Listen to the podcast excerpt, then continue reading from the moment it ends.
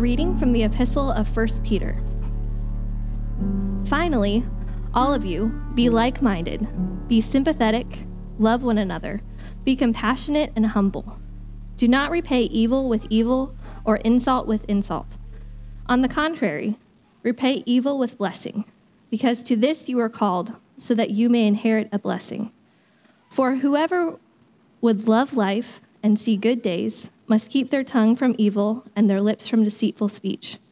They must turn from evil and do good. They must seek peace and pursue it.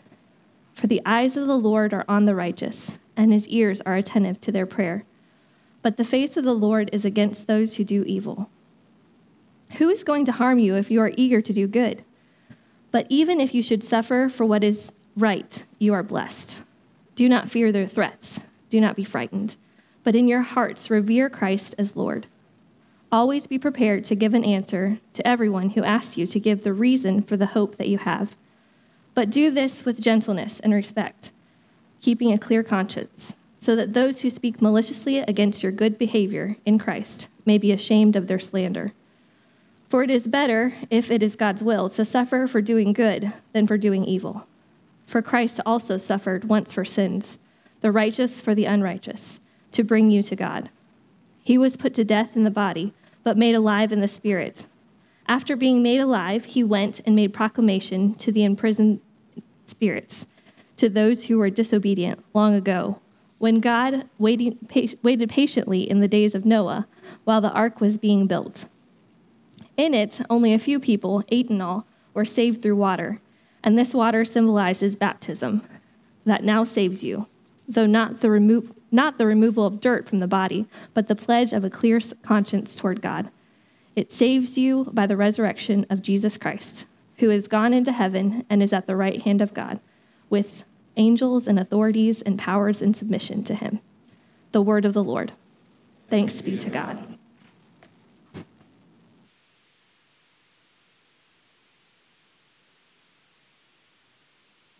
Well, good morning.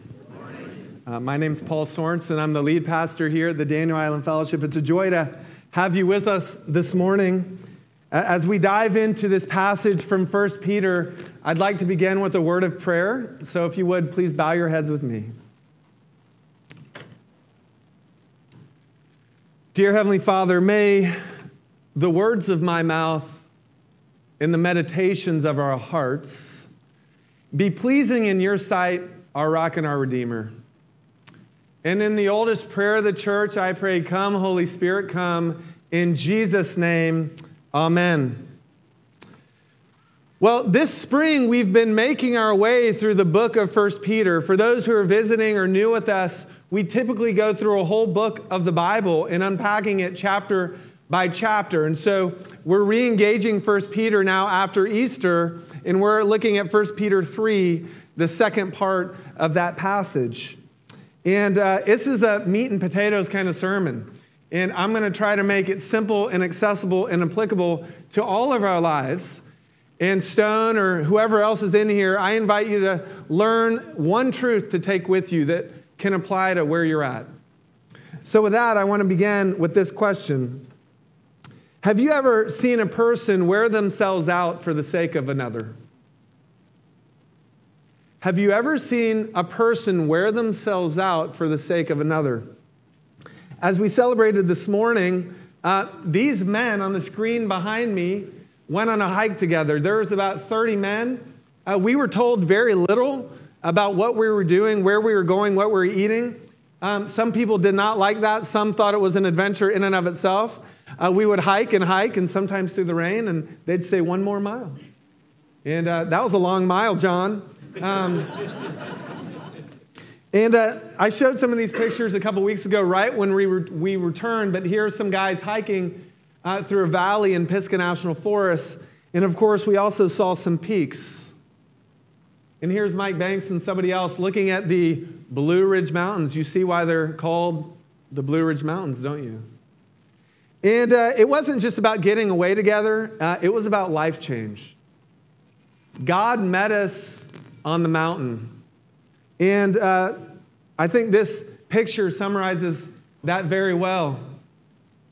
There's Gerald getting baptized. And after.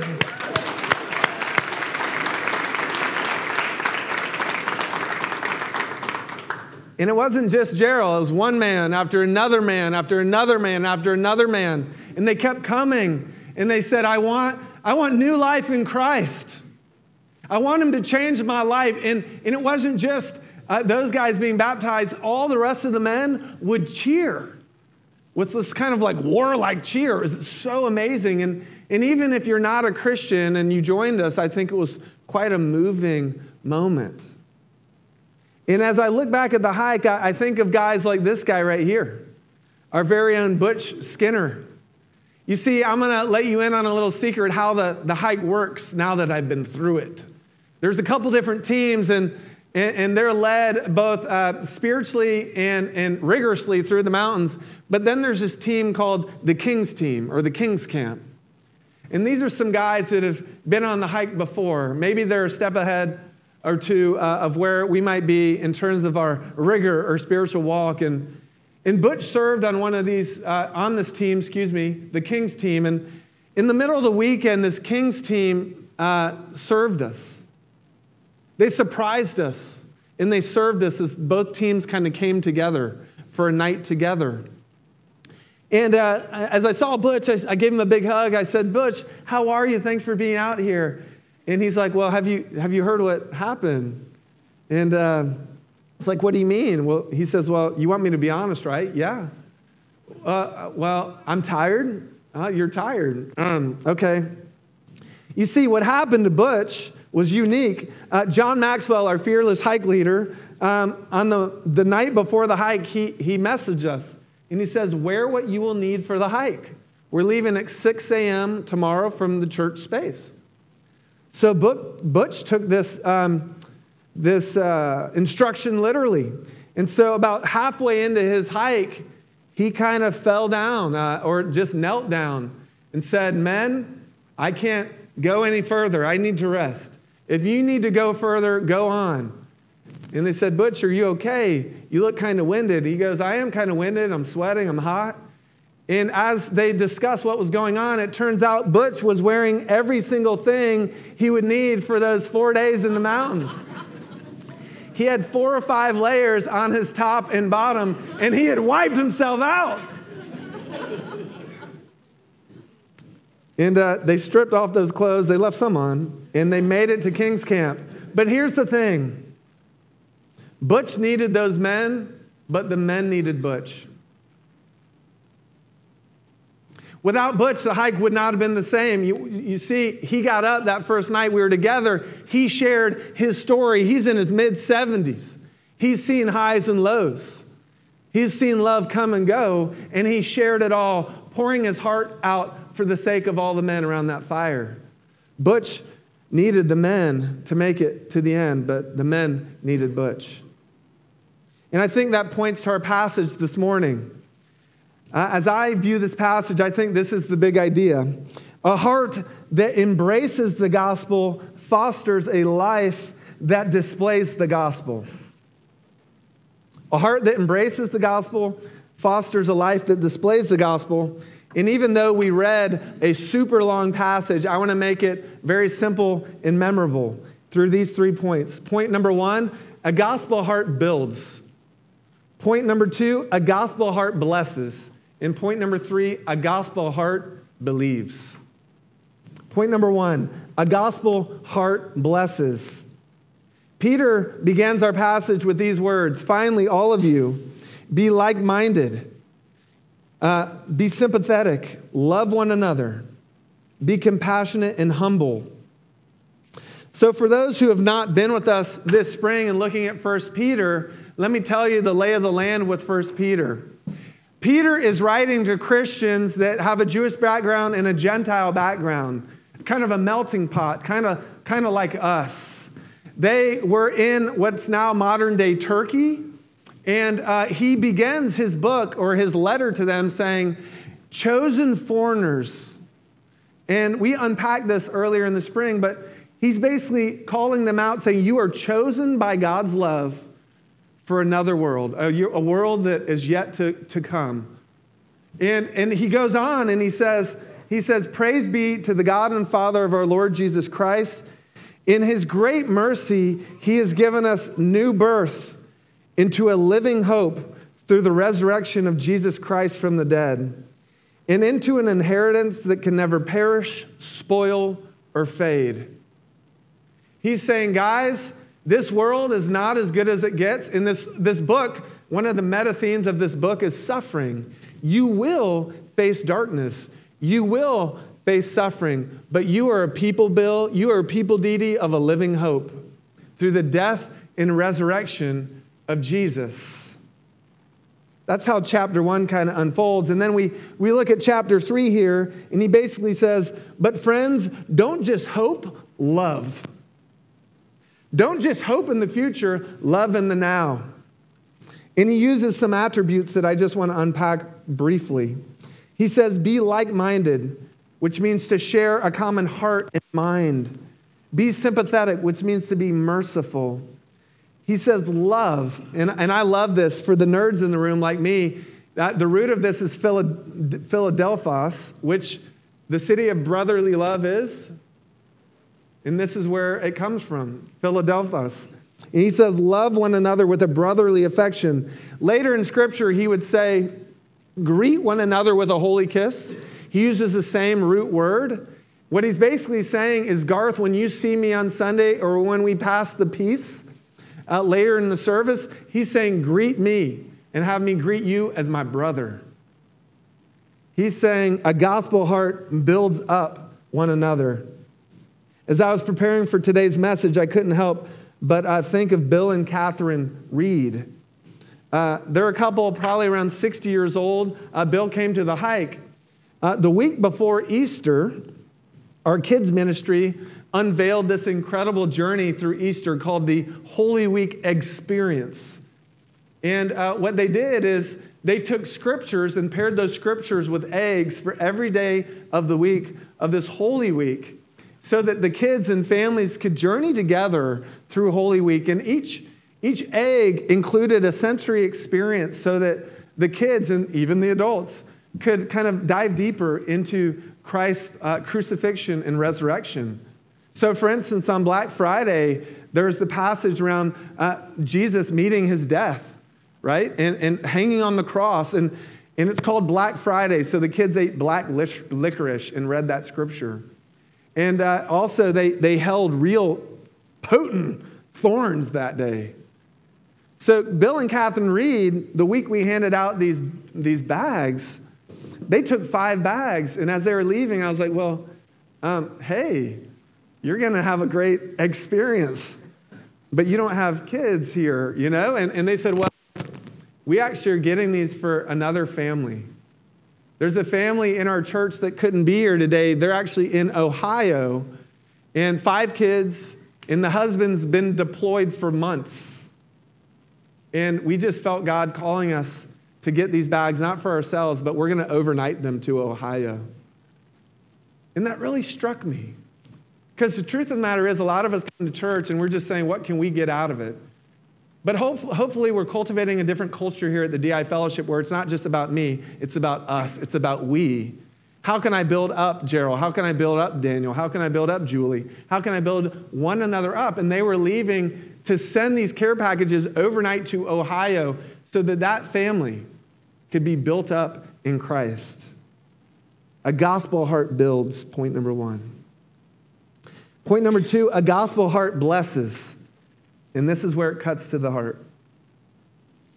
The passage goes on Do not repay evil with evil or insult with insult. On the contrary, repay evil with blessing, because to this you were called so that you may inherit a blessing. And then he quotes directly from Psalm 34, a Davidic psalm. Whoever would love life and see good days must keep their tongue from evil in their lips from deceitful speech. They must turn from evil and do good. They must seek peace and pursue it. For the eyes of the Lord are on the righteous, and his ears are attentive to their prayer, but the face of the Lord is against those who do evil. A little audience participation. Have you ever been wronged? Don't raise your hand, just blink at me. Have you ever been wronged? There's a lot of blank over there on this side, but listen. There's a reason Peter pulls from this psalm. This story of King David. King David wrote Psalm 34. Uh, we went through the life of King David this fall. King David, for those that didn't grow up in and around the church, he's regarded as the greatest king of Israel, perhaps the greatest king of all time outside of Christ. He was a little shepherd boy. The nation of Israel was under attack. The Philistines were making their way, and they, they had this, this giant, this nasty giant named Goliath, who was challenging, taunting the Israelites. And everyone was filled with fear except the little shepherd boy named David. And David responded to the call of God and responded to the need of the hour, uh, picked up his sling and some rocks, and he took out Goliath, trusting in God and who God called him to be. And Saul, the current king of Israel, took note and uh, he was anointed to be the future king of Israel. And he became like a son to Saul, very loyal, very faithful. And yet, over time, Saul's heart grew hard and jealous over David. And before you know it, this innocent, faithful young man was having spears literally thrown at him by Saul, his spiritual father, if you will. And he had to flee for his life. And I wonder if you can relate to that this morning. Whether it's someone's words or actions, has someone ever cut you or tried to take you out when it's not even deserved? And so that's the picture here. And as David is writing this psalm, he has fled for his life. And where did he flee? He fled to his enemy, the Philistines. In uh, uh, 1 Samuel chapter 21 records the story how he's recognized within the Philistine region. Hey, this is the enemy of the Philistines. And it says he has to play like he's a madman. And, and it says in the scriptures, saliva, he starts spitting up saliva all down his beard, and he has to flee even the Philistines. And he writes this psalm in the midst of that persecution. Do not repay evil with evil or insult with insult. Whoever would love life and see good days must keep their tongue from evil, their lips from deceitful speech. You see, Peter is not just channeling David, he's channeling Jesus. In the Sermon on the Mount, perhaps the greatest teaching the world's ever known, Jesus had this to say, and I'm going to use Eugene Peterson's uh, message because I think he nails it. This is from Matthew chapter 5. You're familiar with the old written law love your friend, and its unwritten companion, hate your enemy. I'm challenging that. I'm telling you to love your enemies. Let them bring out the best in you, not the worst. When someone gives you a hard time, respond with the energies of prayer. For then you are working out of your true selves, your God created selves. This is what God does. He gives His best the sun to warm and the rain to nourish to everyone, regardless the good, the bad, the nice, and the nasty. I love that. I love that. Let them bring out the best in you. You see, God wants you to not only receive His love, He wants you to extend this love to every nasty and undeserving person you will meet. Boy, that's countercultural. But if we don't do it as followers of Jesus, who will? What Peter is saying and what Jesus is saying is, I want your circumstances, I want your kind of your actions, your, your, your words to transcend your circumstances in the actions of another. And why? And he goes on to say, but in your hearts, revere Christ as Lord. See, when we do this, we're able to say, I'm not bowing down to you or reacting to you because I'm bowing down to Him. Always be prepared to give an answer to everyone who asks you to give the reason for the hope that you have. But do this with gentleness and respect, keeping a clear conscience. Consciously Against your good behavior in Christ may be ashamed of their slander. speak with gentleness and respect. God wants us to build up within the family of God and bless out through the family of God, even to the nastiest people around. I had someone come up to me after the first service and say, I'm super convicted. I had a horrible week at work, and I literally have to go home and rewrite an email that I was about to push send on. Before you push send, before you hit send in the email, send in the text, leave that nasty message, use those different kind of fingers on the road in 526 when the semi truck almost, you know, pushes you over the bridge. God is saying, bless them, pray for them. You see, a gospel heart builds, a gospel heart blesses. And then point number three, a gospel heart believes. As I was preparing this week, I came across this story from David Helm. The Battle of Waterloo is one of the most famous battles in history. It occurred on the mainland of Europe on June 18, 1815. It pitted the French army, commanded by Napoleon, against the Anglo German Dutch forces led by the Duke of Wellington and the Prussian forces commanded by General Gebhard Blücher. There's an interesting story about how the news about Waterloo reached Israel. News was carried first by ship that sailed from Europe across the English Channel to England's southern coast. The news was then relayed from the coast by signal flags to London. When the report was received in London at Winchester Cathedral, the flags atop the cathedral began to spell out Wellington's defeat of Napoleon to the entire city. Quote, Wellington defeated. However, before the message could be completed, a good old fashioned London fog moved in, and the rest of the message was hidden. Based on incomplete information, the citizens of London thought Napoleon had won. That would have been a devastating defeat for England. Gloom filled the whole nation as the bad news quickly spread everywhere. But when the mist began to lift, the flags high up on Winchester Cathedral completed the news. The flags spelled out this triumphant message Wellington defeated the enemy. The English fears had been unfounded. Joy immediately replaced the gloom. All over England, people danced in the streets, rejoicing at this great victory over one of the most dangerous enemies the nation had ever faced. Wellington defeated the enemy. What Peter says here is Christ has defeated the enemy. He has broken the back of darkness and evil in us and around us.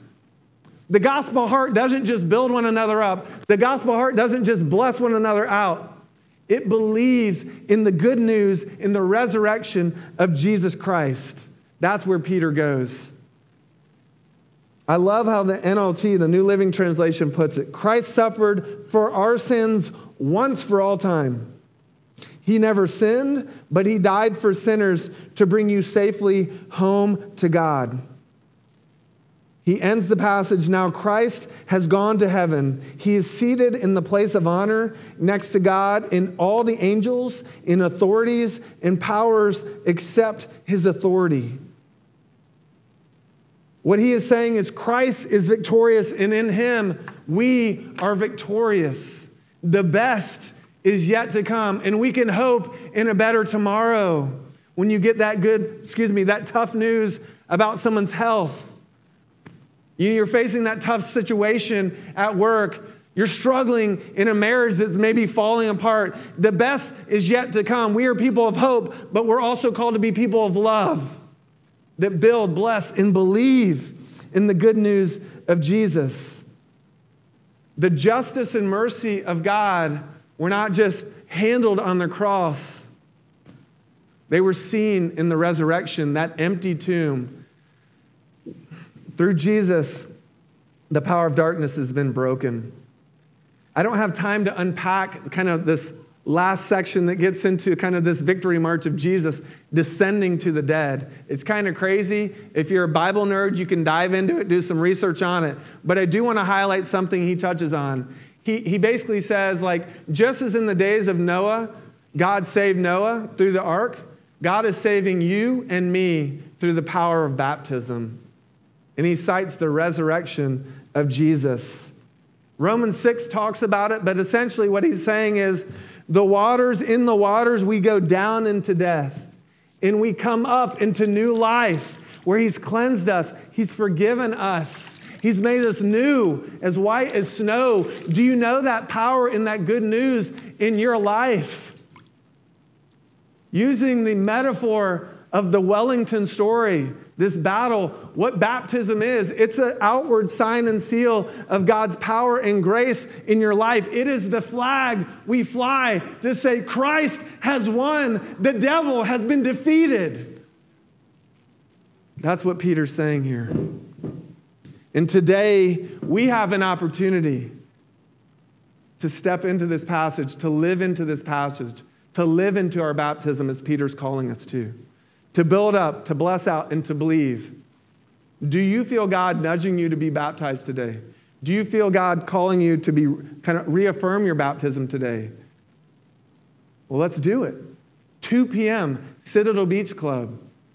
And if not you, would you come and celebrate and cheer on the other people that are being baptized today? Garth, Rob, hopefully others with the victory cheer that they must have screamed out in England. In the heavens scream out with the victory of Jesus over death in darkness, saying, The best is yet to come. A heart that embraces the gospel fosters a life that displays the gospel. That is my prayer, and that is God's prayer for you today. That you would not only embrace the love of Jesus, but then display it by building up, blessing out, and believing that the best is yet to come. Let's pray. Dear Heavenly Father, I, I pray that even one nugget of this message would land home. God, would you help us build up your family in love? Would you help us bless out to our world in need? And would we be rooted in the awesome sign and seal of baptism? in our belief. Thank you for the death and the new life we have in Jesus. For it's in his name we pray. Amen.